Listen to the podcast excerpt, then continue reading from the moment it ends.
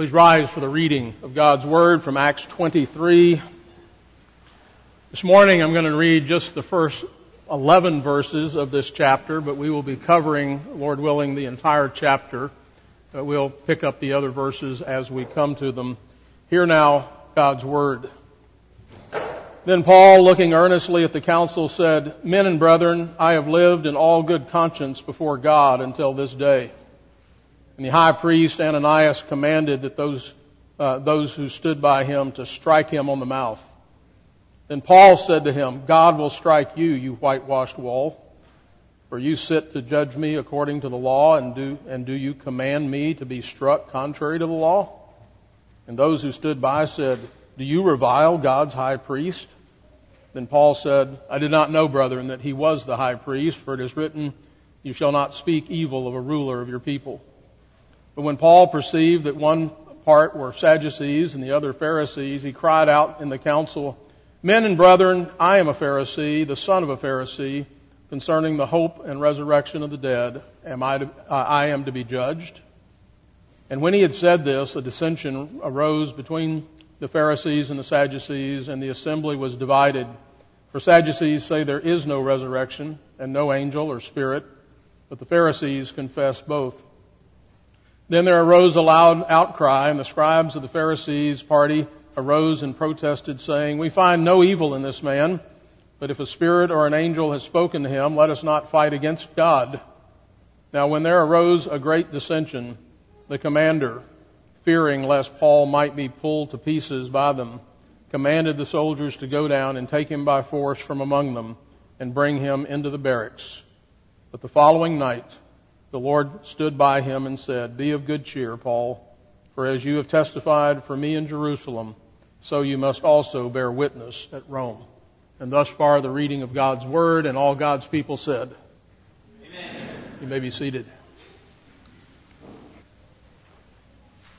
In Acts chapter 9, just after Jesus had arrested Saul on the road to Damascus, You'll recall that Jesus spoke to another Ananias in a vision and said to him regarding Saul, uh, Acts chapter 9, 15 and 16, Go, for he is a chosen vessel of mine to bear my name before Gentiles, kings, and the children of Israel, for I will show him how many things he must suffer for my name's sake. Gentiles, kings, and Jews these are Paul's audiences, and we will see all of, we see all of this unfolding in the book of Acts.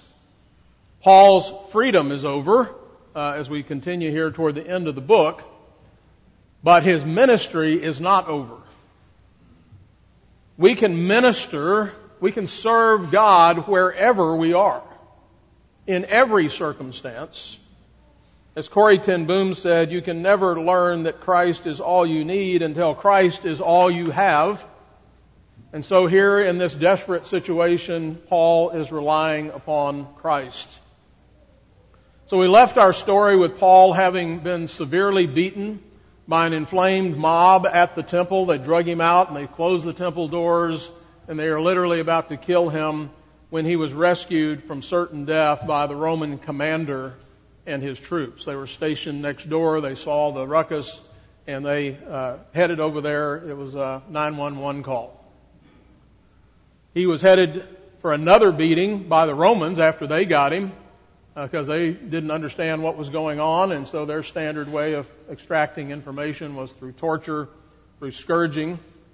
And uh, but then Paul makes it known that he is a Roman citizen, which again is a beautiful picture of the providence of God and how He had arranged this day, this moment, way ahead of time. Probably Paul's father or grandfather had become a Roman citizen. And so here he was, a Roman citizen by birth, and this was going to save his life. So the commander has him then appear before the Sanhedrin, uh, the council of the Jews, to be examined in hopes of discovering exactly what all the ruckus is about and, and what it was that had stirred up all the outrage against him. So again, the council, the Sanhedrin, was the, uh, was the highest Jewish court. Uh, all the internal affairs of the Jews in Judea were overseen by the high priest along with the uh, 70 elders over which he presided. He was, in other words, the presiding minister of council. Um, it's interesting to note that a good number of Roman soldiers would, in this situation where he's taken as a prisoner, he's taken here to appear before the Sanhedrin, he had a pretty good number of Roman soldiers there with him listening to all of this. They would have heard what Paul had to say. And we're going to see that happen in a number of circumstances. And again, seeing how God is at work in the middle of trouble. Paul would later write to the church at Philippi in chapter 1 verses 12 and 13. He says, But I want you to know, brethren, that the things which happened to me have actually turned out for the furtherance of the gospel. So that it has become evident to the whole palace guard and to all the rest that my chains are in Christ and most of the brethren in the Lord, having become confident by my chains, are much more bold to speak without fear. So Paul is drawing out these good things that God is doing in the midst of what on the surface looks like something really tragic and awful. So people are getting converted, even in, even the Romans. And some of you, because you've seen how I've handled this, now you're handling, you're, you're speaking out with boldness in a way you wouldn't have before. So this is just another example of how God uses what seems to be bad circumstances to accomplish the work of His kingdom. Man's plans often backfire in the face of God's plans. Or as Proverbs 16:9 puts it, a man's heart plans his ways, but the Lord directs his steps. Perhaps Paul recalled what he uh, what he had commended to Timothy or how he commended Timothy, who had, quote, confessed the good confession in the presence of many witnesses, and then urged him to remember that he was before Christ Jesus, who himself witnessed the good confession before Pontius Pilate. So Paul is imitating Jesus. He had commended Timothy, you do the same thing, and of course Paul is likewise doing that himself. Derek Thomas noted that Luke wants us to see that we too must be ready to testify for Jesus Christ no matter what our circumstances. In times of personal adversity, sickness, or need, we are bound to utilize uh, these, these for gospel ends, turning them into situations in which we may testify to the love of God in the gospel. Now, I want to take a moment for a pastoral note. It thrills me to know that many, if not most of you, uh, that for you this is true. I have seen you stand up. I have seen you stand firm in the face of great adversity. I've seen you be faithful when it would have been much easier to remain silent or to deny our Lord. Thank you. But it pains me greatly to know that a few of you are playing a dangerous game. You are whitewashed walls. Christians in name only who never take a real stand for Him. You blink every time. You go along with the crowd. You don't stand against it, and you certainly don't stand for Christ. Jesus said, whoever confesses me before men, him I will also confess before my Father who is in heaven. But whoever denies me before men, him I will also deny before my Father in heaven. And that doesn't mean just saying, I deny Jesus. That means sitting there with your mouth closed when it needs to be open. Standing there and participating when you ought to be walking away in protest. That's what it means to speak up for Jesus. And you might think that what you do is none of my business or none of the church's business, but let me warn you, in the strongest possible terms, it is the business of Jesus. Your conduct is his business.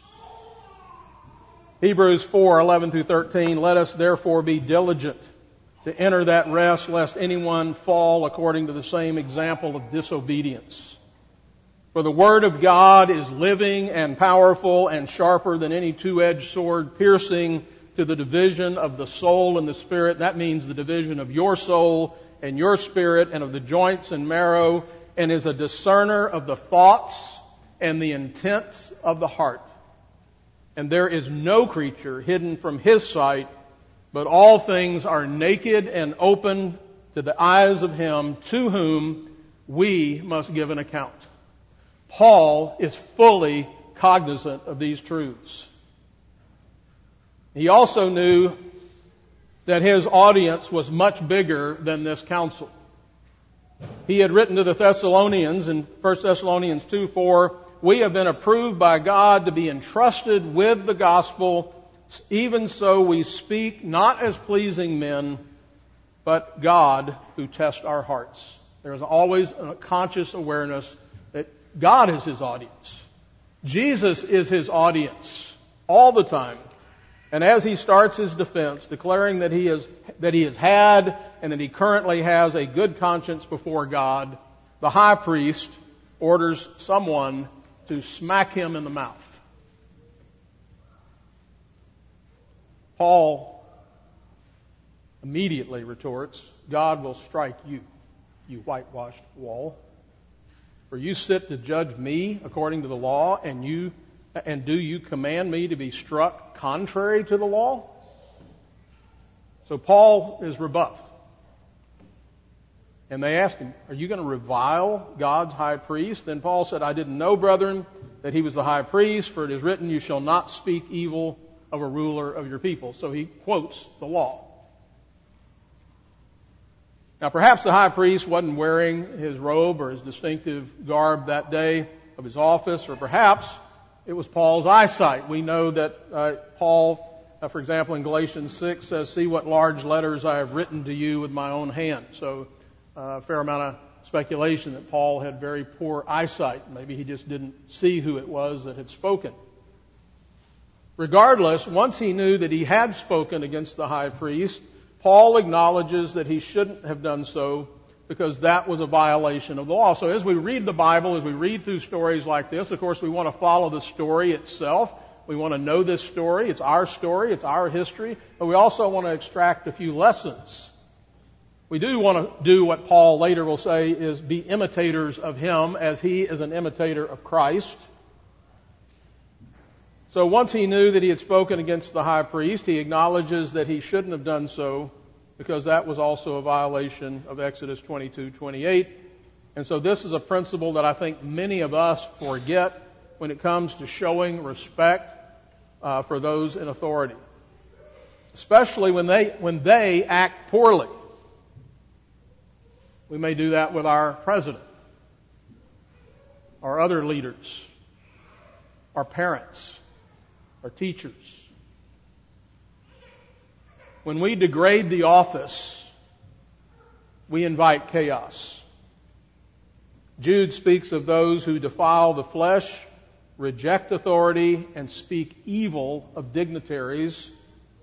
Yet Michael the archangel, in contending with the devil, when he disputed about the body of Moses, dared not bring against him a reviling accusation, but said, The Lord rebuke you. Even the archangel talking to the devil, who used to be his boss,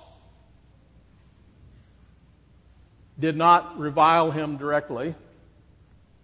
Nevertheless, those in authority also have an obligation to do what they ought to do, and it is appropriate for us in many circumstances to remind them and others of that duty, but to not do it in demeaning ways to the office. So when so while Paul has a clear conscience, that doesn't mean he never did anything wrong. It did mean that when he did do or say something wrong, he was very quick to own it and to make it right. Now Paul has read his audience. He looks up, he's there before the Pharisees and the Sadducees. Um, Jay Adams wrote a book called Audience Adaptations in the Sermons of Paul. So he's not at the Areopagus. He's not speaking a, at, at, the temple right now. He's not speaking to the, to the Greeks. He's here speaking before the Sanhedrin, and he reads his audience. And as a result, he interjects a topic that is sure to get the room divided and which will take the focus off of him. Verse 6 But when Paul perceived that one part were Sadducees and the other Pharisees, these were Republicans and Democrats apparently, he cried out in the council, Men and brethren, I am a Pharisee, the son of a Pharisee. Concerning the hope and resurrection of the dead, I am being judged. And when he had said this, a dissension arose between the Pharisees and the Sadducees, and the assembly was divided. This is the divide and conquer strategy. For Sadducees say there is no resurrection and no angel or spirit, but the Pharisees confess both. Then there arose a loud cry, and the scribes of the Pharisees' party arose and protested, saying, Oh, we find no evil in this man, but if a spirit or an angel spoken to him, uh, let's not fight against it. Now, when there arose a great dissension, the commander, fearing lest Paul might be pulled to pieces by them, commanded the soldiers to go down and take him by force from among them and bring him back into bar- barracks. He's seen this before. He saw it at the temple. He sees this same thing playing out, and he rushes in with his men to grab Paul, and, and we're going to see why that is, is in just a moment. So the Sadducees were the liberals of the day, which means they were anti-supernaturalists. They denied that there was any resurrection at all, and Jesus, as Jesus said about them in Mark chapter 12, you do not know the scriptures, nor the power of God. But the verse I mentioned in Sunday school that jumped out me to, out to me at, uh, the most in this chapter amid all of this, twice now, in very brief order, Paul has barely escaped with his life. The Lord stood by him. He's back in the barracks now. The Lord stood by him, verse 11, and said, Be of good cheer, Paul. For you have testified for me in Jerusalem, so you must also bear witness of me in Rome. Be of good cheer. Cheer up. Really? That just is amazing. In the midst of this. Now, that word could also be translated be encouraged. Gather up some more courage. You're going to need it.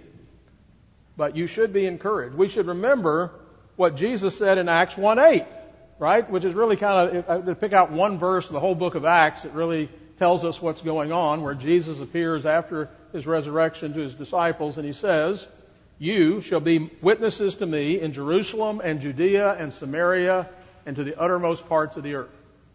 So here we are again. So Jesus didn't speak to Paul to tell him that he would be released from his chains, that everything's going to be okay, or uh, as the old Oral Roberts song, something good is going to happen to you.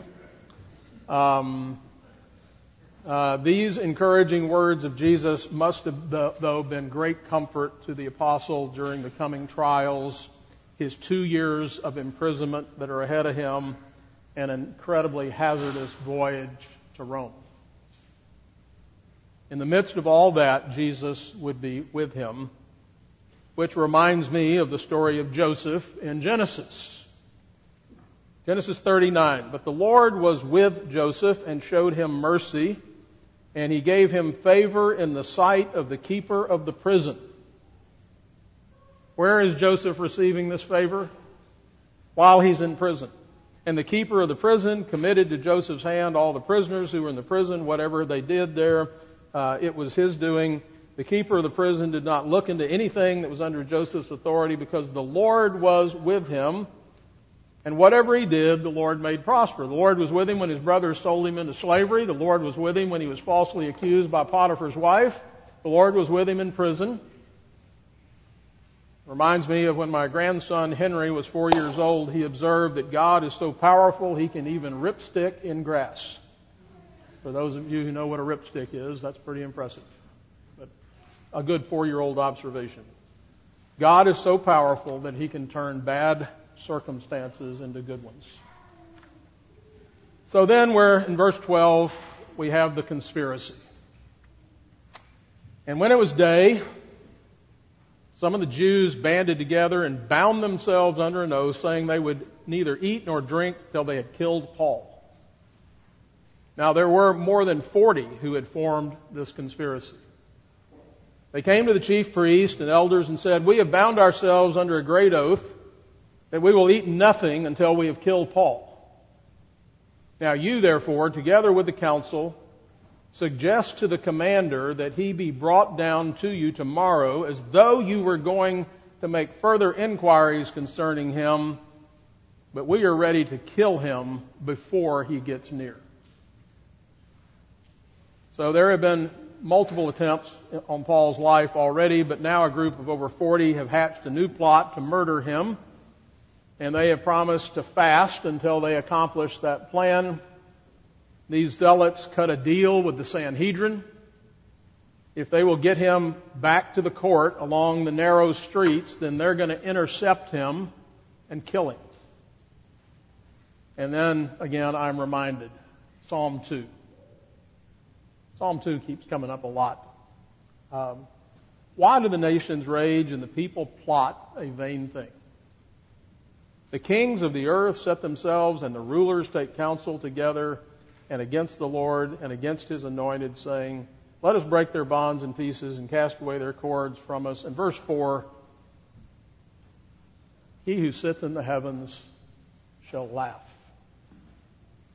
he shall hold them in derision. We got this big plot, this big conspiracy, 40 plus men, the Sanhedrin, all of that coming together to kill one man in the streets of Jerusalem. And God laughs. Watch what he does in, here in a minute.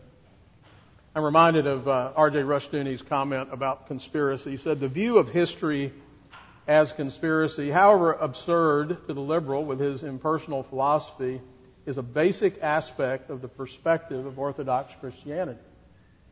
As Psalm 2 presents it, the ungodly nations and peoples rage, they conspire together and imagine a vain thing. The tri- that, and the, the vain thing that they imagine is the triumph of their conspiracy. This is going to work. Precisely because it is a vain thing, the Orthodox Christian's philosophy of history cannot make the conspiracy, however central to the stage of history, cannot make it the main fact of history. Yes, there are conspiracies, but wait. Believing as he must in the sovereignty and the predestinating power of God, the meaning of history is for him transcendental. That is, above all this, the main fact is the eternal decree and certainty of the Son's victory. Who shall make the nations his inheritance and possess the ends of the earth in, the, in history and beyond history? Now therefore, from Psalm 2, act wisely and be warned, O rulers of the earth, lest you perish in the way. You think you're going to kill Paul? This assurance of victory is the hallmark of faith. And so the most careful, the most cunning, and secretive human plans cannot succeed if God opposes them. That was true in the first century. And that was true in every century before the first century, and it has been true in every century since the first century, including this one. Verse 16, so when Paul's sister's son, here's how God is going to intervene. All these big plans, 40 plus men, the whole Sanhedrin, 70 plus.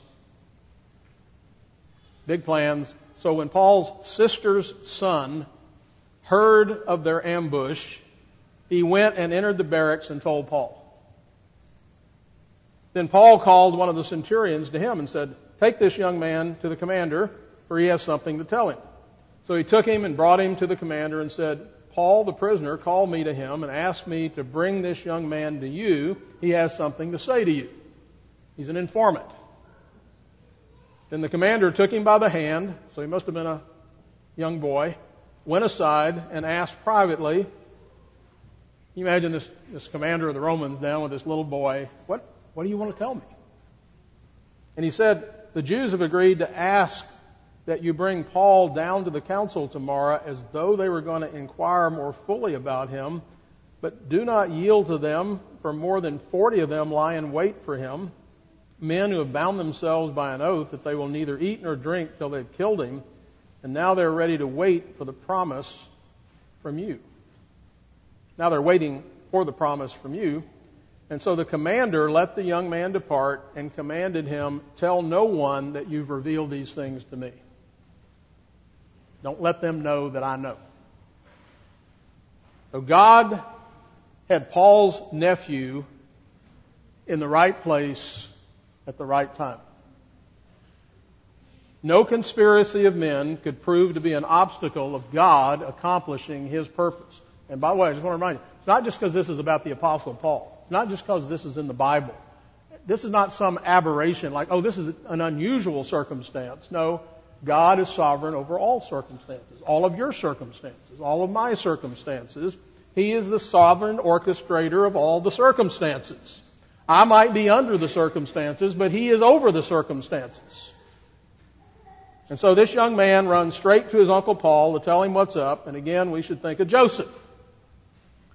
Derek Thomas comments, think of how God used a coat of many colors to provoke Joseph's brothers to jealousy, to sell him as a slave to a passing band of Midianites.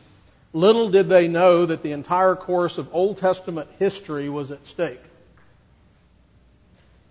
When Potiphar's wife falsely accused Joseph of sexual assault, little did Joseph himself realize this, that, that this too was part of an intricate plan to provide circumstances for him to exercise his God-given gifts so as to ultimately impress the Pharaoh of himself, even if that would initially be a prison cell.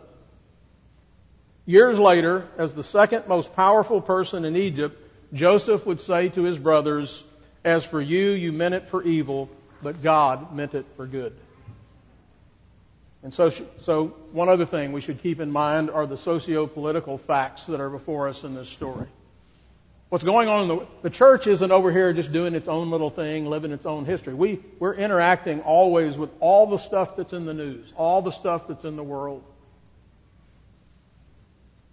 At this time, there were about, we were about, at this time, we were about 10 years away from the beginning of the Roman Jewish powder keg, which will erupt in the first Jewish Roman war, which is between AD 66 and 73.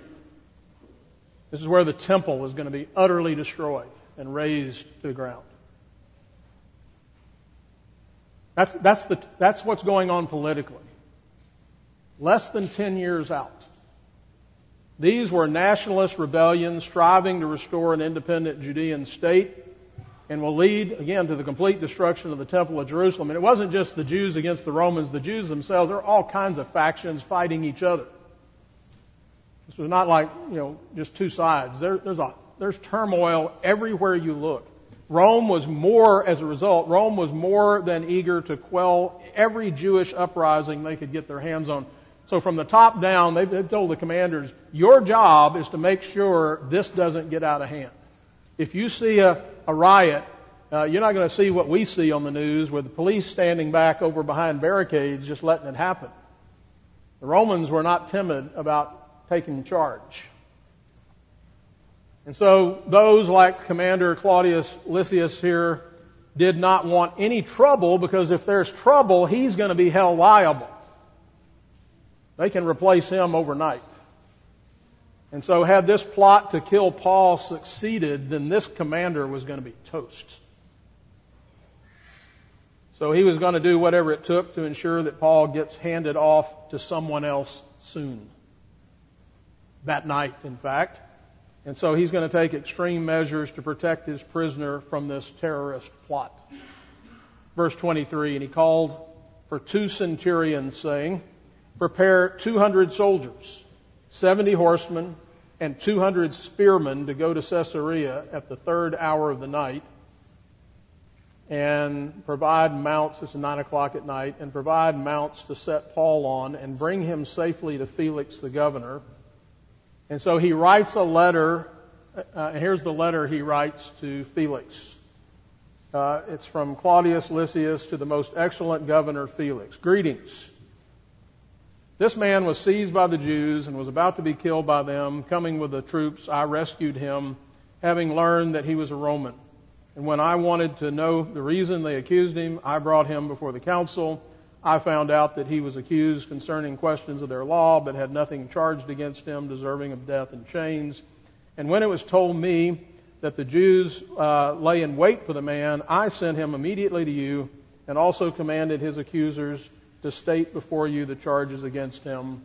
Farewell. Then the soldiers, as they were commanded, took Paul and brought him by night to uh, Antipatris. The next day they left the horsemen to go on with him, returned to the barracks. When they came to Caesarea and had delivered the letter to the governor, they also presented Paul to him. And when the governor had read it, he asked what province he was from. And when he understood that he was from Cilicia, he said, I will hear you when your accusers also have come. And he commanded him to be kept in Herod's praetorium. So, Felix lived in Caesarea, which was the uh, provincial capital of Judea, and was, it's about 60 miles north of Jerusalem. So Felix uh, ruled as uh, Judea's uh, uh, procurator from about for about eight years, from AD 52, and he was known for his ruthless quelling of every kind of Jewish uprising. He didn't put up with it. The title that uh, Lysias uses for him, most excellent, was reserved for two classes of people in Rome: the equestrian knights and the governors, which, which uh, Felix is, uh, they are third in rank only under the emperor and the senators. So he's this is a powerful man. For example, Felix has had three wives. His first wife was the granddaughter of Antony and Cleopatra, and his third wife was Drusilla, who was the daughter of King Herod Agrippa I. So he's married royalty. He's known again for his brutal quelling of Jewish insurrection Felix is really high up in the Roman hierarchy and he's representing the Emperor Claudius. He's doing his bidding. The historian Tacitus said that he had the power of a king. And he doesn't know it, but this encounter with the Apostle Paul will be the most important thing he ever does. So Lysias sent this letter to Felix with his own spin on the facts. Did you catch that? Uh, to portray himself in the most favorable light. For example, he places his discovery of Paul's citizenship before his rescue instead of after it, which is the way it really happened. And of course, he is silent regarding the fact that he's the one that had Paul bound and was about to scourge him, which would have gotten him in big trouble, Paul being a Roman citizen. Six times in this short letter, he refers to himself. So, again, God's using the politics here of men to accomplish his purpose. So, once again, here we are in the story. We wait for another trial. We're left with another cliffhanger. Wherein another opportunity for the gospel will present itself. Our faith in the sovereign power and good providence of God is the solution to all of our problems. Let me say that again. Our faith in the sovereign power and good providence of God is the solution to all our problems. That doesn't mean we just say that and sit there and wait. Okay? It also means, like Paul did, no doubt, is he got out his Bible and he prayed and he fellowshiped he did the things God gave him to do so that he could do this. He could put his faith in a sovereign God. So a self-conscious trust in Him and all of His promises to us. That's the solution. We don't know much. But we do know, and I mentioned several things we know this morning in our Sunday school class, but one of the ones I mentioned that I'll remind you of that you know well, that we know, we know that all things work together for good to those who are, uh, to those who love God and to those who are called according to His purpose. So those are just some of the lessons we want to draw out of this part of the story. And as we get ready for the next part of this story, we're going to see Paul to continue to rely upon God's promises and to be bold and to stand firm Let's pray. Father, we thank you for this story that has been preserved for us.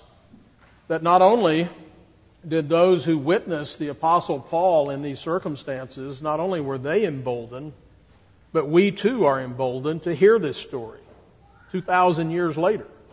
That the effects of this faithfulness continue to live on. Help us to see, Lord, that as we are faithful, that you bless our faithfulness likewise in our children and our children's children for a thousand generations.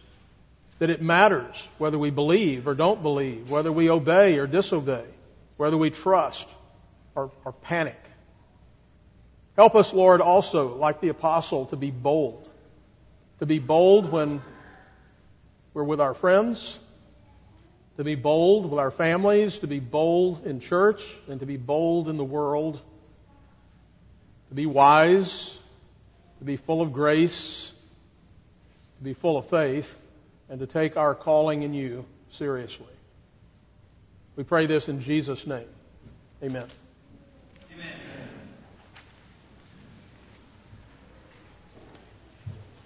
To walk with God is to fear no evil. Does this describe you? Or do you live in anxiety about all the dangers, the plots, and the conspiracies in this world? Surely the apostle Paul must have thought about passages like Isaiah 26 verses 3 through 5 where speaks of the Lord says you will keep him in perfect peace whose mind is stayed on you because he trusts in you. Trust in the Lord forever for in Yah the Lord is everlasting strength. For he brings down those who dwell on high. The lofty cities, he lays it low. He lays it low to the ground. He brings it down to the dust. Perhaps we too should think of passages like this more often, and there are many of them. How easily we forget the one who has all authority in heaven and on earth maybe we need to remember the words of Daniel. Chapter 2 of Daniel, verses uh, 20 through 22. Blessed be the name of God forever and ever, for wisdom and might are His. And He changes the times and the seasons. He removes kings and raises up kings. He gives wisdom to the wise and knowledge to those who have understanding. He reveals deep, secret things. He knows what is in the darkness, and light dwells with him. We come to the table today to remember those kinds of things. That's our God. This is the God that rescued us, translated us out of the kingdom of darkness into the kingdom of light, into the kingdom of the Son of His love. This table is the place where we come back to begin a new week focused on who we are in Him. I'm a Christian. I was purchased by Him. I am not my own. I belong to Him. I am a follower of Him. I have denied myself. That's what we're called to remember. If that's not what you're remembering when you eat this bread and drink this wine, then you're in danger. This is a, a table of blessing. But if it's taken lightly, if it's disregarded, then it can do the opposite. That's what the Bible teaches. So we come with all seriousness, but we come with all joy. You can have both of those at the same time. We can have joy at the same time we're trembling. The fear of the Lord is the beginning of knowledge, is the beginning of wisdom, that it leads to the joy that we have in Him, the peace that we have in Christ. So let us come and remember. Father, we are privileged indeed to come into your presence. We pray, Father, that you will receive our praise, our prayers, our confession, all of that from sincere hearts. And now we ask that you, Lord, anoint us and send us out to live, to live bold lives, faithful lives, lives full of love toward our neighbors, to our families. Help us, Lord, to be more diligent in all of these things this coming week, that we might return here to grow and to learn and to be fed, that we might continue to make progress in sanctification through the work of the Spirit. We pray all these things now in Jesus' name. Amen. And now may the Lord of peace himself give you peace in every way. The Lord be with you all. Amen.